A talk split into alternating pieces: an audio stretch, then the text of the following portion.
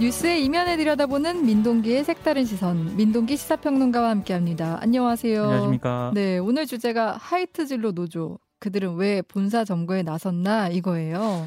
그러니까 정확하게 명칭이요. 네. 좀 길더라고요. 공공운수노조 화물연대본부 하이트진로 지부 소속 노동자들인데 네. 줄여서 그냥 하이트진로 노조 네. 이렇게 얘기를 하겠습니다. 네. 오늘로 19일째 본사 점거 농성을 벌이고 있거든요. 네. 여기에 또 사측이 제기한 손배 가압류 철회라든가 해고자 복지까지 요구를 하고 있습니다. 네. 시작은 운임을 좀 인상을 해달라 이렇게 시작이 됐습니다. 네. 지금은 운임 인상 문제는 일단 논외가 됐고 네. 민형사상 책임 문제까지 겹쳐가지고 상당히 좀 복잡하게 진행이 되고 있는데 네. 오늘은 하이트진로에서 벌어지고 있는 이 노사 갈등의 원인이 뭐고 해법은 없는가 이 얘기를 한번 해보겠습니다. 네, 이 사안 자체를 잘 모르는 분들이 있을 듯해요. 어떤 쟁점인지 한번 정리를 해볼게요. 일단 노동자의 주장은 뭐예요? 일단 하이트진로 노조 소속 노동자들이 네. 운임을 좀 올려달라 이렇게 시작이 된 겁니다. 네. 지난 6월에 네. 경기 이천, 충북 청주에 있는 하이트진로 공장에서 농성을 시작을 했거든요. 네. 근데 사측이 별다른 반응을 보이지 않았습니다. 그러다가 이제 강원에 있는 공장에서도 통행로 점거 농성이 좀 시작이 됐고요. 네. 이 점거 농성 때문에 핵심 간부 3명이 구속이 됐습니다. 그리고 하이트진로는 집회 가담자에게 손해배상을 청구를 했고 갈등이 점점 극한으로 좀 치닫게 되니까 화물연대가 지난달 본사를 점거를 했거든요. 네. 근데 앞서도 언급을 했지만 결국에는 운임료 인상이 핵심입니다. 네. 하이트진로 화물 노동자들은 15년 동안 이 운임료가 변한 게 없다 이렇게 주장을 하고 있는데요. 노조 주장은 네. 2008년 유가 하락으로 8.8% 운임이 삭감이 됐는데 아직까지 이게 제자리 걸음이다 라고 네. 주장을 하고 있고 그리고 지난해 같은 경우에는 이른바 요소수 파동이 있었잖아요. 맞아요, 네. 그래서 이 화물기사들의 출혈이 더 심했다고 합니다. 네. 이게 이제 보수 언론하고 경제지들이 네. 주로 언론 보도를 통해서 많이 지적하는 그런 부분이기도 한데 네.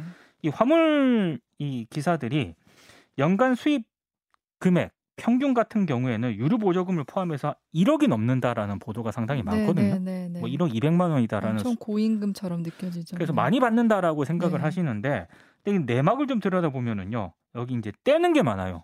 일단 세금 떼야 되잖아요. 네. 보험료 떼야 되고 유류비 떼야 되고 네. 차량 수리비 또 돈 나가야 되고 네. 또 수수료도 떼야 되거든요. 그러니까 이것저것 다 떼고 나면은 좀 많으면 한 2천만 원이 조금 넘는 돈을 손에 진다고 하고요. 그러니까 이게 월급으로 따지면 한 250만 원 정도. 근데 이제 상황에 따라서 이게 굉장히 유동적이니까 네. 정말 최악의 같은 경우에는 100만 원 정도밖에 안 받는 그런 경우도 있다고 합니다. 그리고 이게 노동 시간이 굉장히 불규칙적이고 네. 새벽에도 나가고 또 밤늦게 오고 이러거든요. 네네네. 그러다 보니까 이제 어떤 노동 강도라든가 이런 것도 좀 다르다라고 하는 게 노조의 주장인데 네. 이 문제가 계속 지금 발생을 하고 있는 겁니다. 네. 근데 지금 사측의 입장은 어때요? 하이트진로 입장은요 네. 항상 이게 동일한데 네. 하이트진로 같은 경우에는 지금 물류위탁 계열사가 수양물류거든요. 네. 그러니까 이 노동자들이 이 화물기사들이 수양물류 소속으로 되어 있습니다. 네. 그러다 보니까 네. 하이트진로의 입장은 수양물류하고 하이트진로는 별도 회사다. 네, 네. 그리고 원청이 화물기사들의 교섭에 개입하는 건 현행 하도급법상 허용되지 않는다. 네. 이런 입장을 밝히고 있고요. 그리고 2009년에 이른바 오일 쇼크 등을 통해서 네. 유가 연동제를 처음으로 적용을 했다. 네. 유가가 높을 때는 운임료 단가가 더 높게 반영이 되고 유가가 떨어질 때는 또 그만큼 낮게 반영이 되는 것으로 했다. 이렇게 주장을 하고 있습니다. 이 말대로면 아까 운임료가 2008년 이후 멈췄다는 주장이랑 좀 엇갈리는 거네요. 그래서 이제 일부 언론이 네. 그러면 지난 15년 동안 운임료 인상 내역이라든가 지급분을 좀 공개를 해달라라고 얘기를 했는데 네. 하이트진로 측의 입장은 위탁회사의 계약 내용이기 때문에 공개하기 어렵다. 또 이렇게 입장을 내놓았습니다. 하이트진로는요 지난 4월에 노조가 최근 유가 급등에 따른 운송료 30% 인상 등을 요구를 했고 네. 이 교섭 요구 공문을 노조가 보냈거든요. 네. 하이트진로 쪽에서 이걸 받았음에도 불구하고 역시 앞서 얘기한 거 있지 않습니까? 네. 화물 차주들하고 교섭할 법적 책임이나 채무가 우리 하이트진로는 없다. 이렇게 입장을 내면서 아직까지는 네. 구체적인 답을 하지 않고 있다고 합니다. 근데 여기 또 이제 언론 보도라든가 여기까지 또 사측의 입장을 보면 회사도 어려우니까 그런 거 아니겠느냐. 네. 또 이렇게 생각을 하실 수도 있잖아요. 근데 김경렬 경제민주주의 21 공동대표 회계사인데요. 네, 네. 최근에 경향신문에 칼럼을 기고를 했거든요. 네. 회계사니까 이런 부분을 잘 알지 않습니까? 네. 이렇게 주장을 하고 있습니다. 하이트진로 같은 경우에는 2019년 이후에 과거 3개년 매출이 줄곧 2조 원을 상회했다. 매출에서 원가를 뺀 매출 총 이익이 1조 원에 육박을 하고 있다. 네. 그리고 오너라고 할 수 있는 이른바 박문덕 회장은 네. 연봉이 44억 7천만 원 정도 되는데 올해 상반기 유통가 연봉 3위를 차지했다. 이렇게 네. 지적을 하고 있습니다. 이 통계만 놓고 보면 뭐 괜찮은 그런 그러니까요. 실적을 보이고 네. 있다라고 평가가 가능한 이런 것 같습니다. 걸 봤을 땐, 실적을 봤을 땐 잘 나가는 것 같은데 네. 근데 이번 사건 역시 이제 고질적 문제라고 할 수 있는 이 원청과 하청 문제 같아요. 그런 것 같아요. 제가 네. 보니까. 하이트진로 쪽은 계속해서 노조가 교섭을 하려면 수양물류랑 하라 이렇게 얘기를 하고 있거든요. 그쵸, 네. 노조 얘기는 완전히 다릅니다. 일단 하이트진로가 수양물류의 지분을 100% 소유를 하고 있다라고 하고요. 네, 실제로 이건 100% 소유를 하고 있습니다. 네. 그리고 수양물류 대표이사와 임원 등이 네. 하이트진로 임원이다. 이게 노조의 주장이고 네. 그렇기 때문에 임금 등 처우에 관한 사실상의 결정권은 하이트진로에 있기 때문에 하이트진로가 원청이고 이번 사태에 책임이 있다 이렇게 주장을 하고 있거든요. 아까 사측은 수양물류와 우리는 별개다 이렇게 얘기를 했었는데 별개라고 보기에는 네. 구조적인 어떤 그런 이 측면을 봤을 때 이게 과연 별개라고 볼 수 있느냐 이렇게 볼 수 있는 대목이 있거든요. 네. 일단 그래서 화물연대나 노조 쪽의 얘기는 수양물류는 하이트진로 눈치를 보고 있고 하이트진로는 또 수양물류랑 얘기를 하라 그러고 있고 네. 그러면서 뒤로는 노조 파기라든가 손해배상 소송을 하고 있다 이렇게 비판을 하고 있습니다. 네. 실제로 이제 하이트진로 측이 노동자들을 대상으로 손해배상 소송을 제기했잖아요. 지금 업무방해, 불법행위 등을 이유로 지난 6월에 네. 화물기사 11명에 대해서 5억대의 손해배상을 청구를 했거든요. 네. 지금 이게 파업이 장기화되고 있잖아요. 네. 이 금액이 28억 정도로 늘었습니다. 그리고 지금 주택 등에 대한 가압류도 지금 진행이 됐고요. 이 압박이 강한데요. 그렇습니다. 네. 그리고 이제 본사 옥상에서 농성 중인 조합원들이 있지 않습니까? 업무방해와 특수주거 침입 그리고 퇴거 불응 등의 혐의로 또 고소를 했습니다. 네.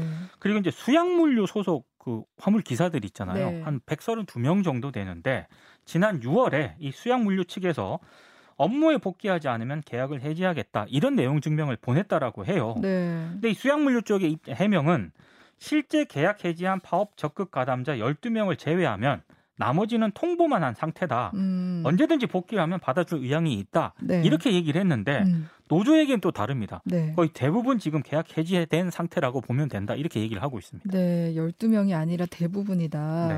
근데 앞서 좀 대우조선해양노사 협상도 막판 진통이었던 게 그 손해배상 문제였어요. 그 몇 해 전에도 이 손해배상 때문에 시달리다가 목숨을 끊은 노동자 사례도 있었고요. 근데 이런 상황이면 고용노동부가 나서서 좀 중재를 해야 되는 거 아닌가 싶은데요. 좀 소극적이에요. 네. 그러니까 화물기사들이 지금 법적으로는요. 노동계약을 맺는 노동자가 아니라 자영업자로 분류가 되고 있거든요. 네네네. 그래서 이른바 언론에서 지금 쓰는 용어가 특수고용직입니다. 그쵸, 네. 그래서 고용노동부 입장은 근로기준법상 화물차주들은 노동자가 아니기 때문에 이들의 파업도 노조법상 쟁의행위라고 보기 어려워서 고용노동부는 개입할 수 없다. 네. 이런 입장인데 사실 이 입장이 틀린 말은 아닙니다. 법적으로 이렇게 되어 있으니까요. 네. 근데 다른 판례도 있거든요. 사례 같은 경우에. 네. 지난해 6월 노동당국이 전혀 다른 결정을 내렸습니다. 택배기사들도 자영업자로 분류가 되고 있기 때문에 노동자로 분류가 안 되거든요. 네. 근데 CJ대한통운이 원청이기 때문에 이 택배기사들이 CJ대한통운이 교섭에 나서야 한다라고 요구를 했을 때 중앙노동위원회가 CJ대한통운이 나서야 한다고 또 판정을 하기도 했었거든요. 네. 그러니까 이 얘기는 고용노동부가 문제 해결 의지만 있다면은 얼마든지 여기에 개입을 할 수 있다는 그런 얘기입니다. 그렇죠. 뭐 그냥 정부가 못 나설 이유는 없어 보이는데 그렇죠. 지금 딱 얘기 들었을 때 원하청 문제라든지 뭐 특수고용직 문제라든지 많은 게 얽혀 있어요. 네. 해법은 없을까요? 근데 있습니다. 이미 전문가들도 여러 번 이 문제가 지금 처음 제기된 문제가 아니잖아요. 네. 그래서 화물 노동자들이 노조를 결성할 수 있는 권리를 보장할 수 있도록 법을 일단 개정을 하면 되고요. 네. 그리고 일단 손배가 압류 있지 않습니까? 이걸 금지하는 노란 봉투법도 네. 지금 21대 국회에 4건이 발의가 되어 있거든요. 네. 물론 지금 계류 중이긴 합니다만 네. 이 노란 봉투법은 노조에 대한 손해배상 가압류 소송을 제한하는 노동조합법 개정안인데 지금 제대로 논의가 안 되고 있습니다. 그리고 고용노동부 같은 경우에는요. 특별 근로감독을 실시해서 문제가 있으면은 개선을 또 요구를 할 수도 있거든요. 네. 그러니까 기본적으로 고용노동부가 방관 모드에서 벗어나서 적극적으로 중재에 나서면 네. 어느 정도는 이 문제를 해결할 수 있다는 그런 얘기인데 다들 국회도 지금 약간 소극적이고 네. 고용노동부도 소극적이고 그러다 보니까 노사 간에 사실상 이 문제가 방치가 되어 있다고 네, 보면 될 것 같습니다. 네. 지금 노동계가 요구하는 노조법 개정은 어떤 내용이에요? 그러니까 지금 노조법이 네. 하청 노동자와 특수고용 노동자들을 이 투쟁을 했을 때 파업에 돌입했을 때 네. 장기화하게 만드는 근본 원인이다. 그래서 노조법을 개정해야 된다라고 얘기를 하고 있는데요. 지금 현재 노조법이요? 그렇습니다. 이게 네. 간단한 겁니다. 그러니까 법적으로 화물기사들이 근로계약을 맺는 노동자가 아니거든요. 지금 법적으로는. 네. 네. 그러니까 노조법을 개정을 해서 특수고용 노동자라든가 플랫폼 노동자들도 노동자라는 점을 좀 명확히 규정을 마련해야 된다. 네. 그래서 노조를 만들 수 있도록 해야 된다. 이렇게 주장을 하고 있고 그리고 사용자 범위가 대단히 애매하기 때문에 네. 이 사용자 범위도 좀 확대해가지고 실질적인 권한과 책임이 있는 게 원청이지 않습니까? 네. 그래서 원청이 이 노사교섭에 나설 수 있도록 이것도 명문화시켜야 한다. 이렇게 요구를 하고 있습니다. 이게 노동계 쪽의 주장인데 네. 근데 이 일을 하려는 주체는 이 일을 해야 하면 국회가 해야 되잖아요. 그렇죠. 이 원청 하청 문제로 비슷한 문제가 계속 발생을 했는데 네. 국회가 이 노조법 개정에는 굉장히 소극적이었습니다. 수년간 방치가 돼 있었다. 저는 네. 이렇게 말을 해도 과언이 아닌 것 같은데 네. 지금 정부하고 국회가 이 문제를 좀 심각하게 인식을 하고 네. 결국에는 대책 마련에 나서야 된다는 그런 얘기 아니겠습니까? 근데 그럴 가능성이 몇 퍼센트 정도 될까? 제가 이 원고를 정리를 하면서 생각을 해봤는데 네. 여의도를 봐도 그렇고요. 네.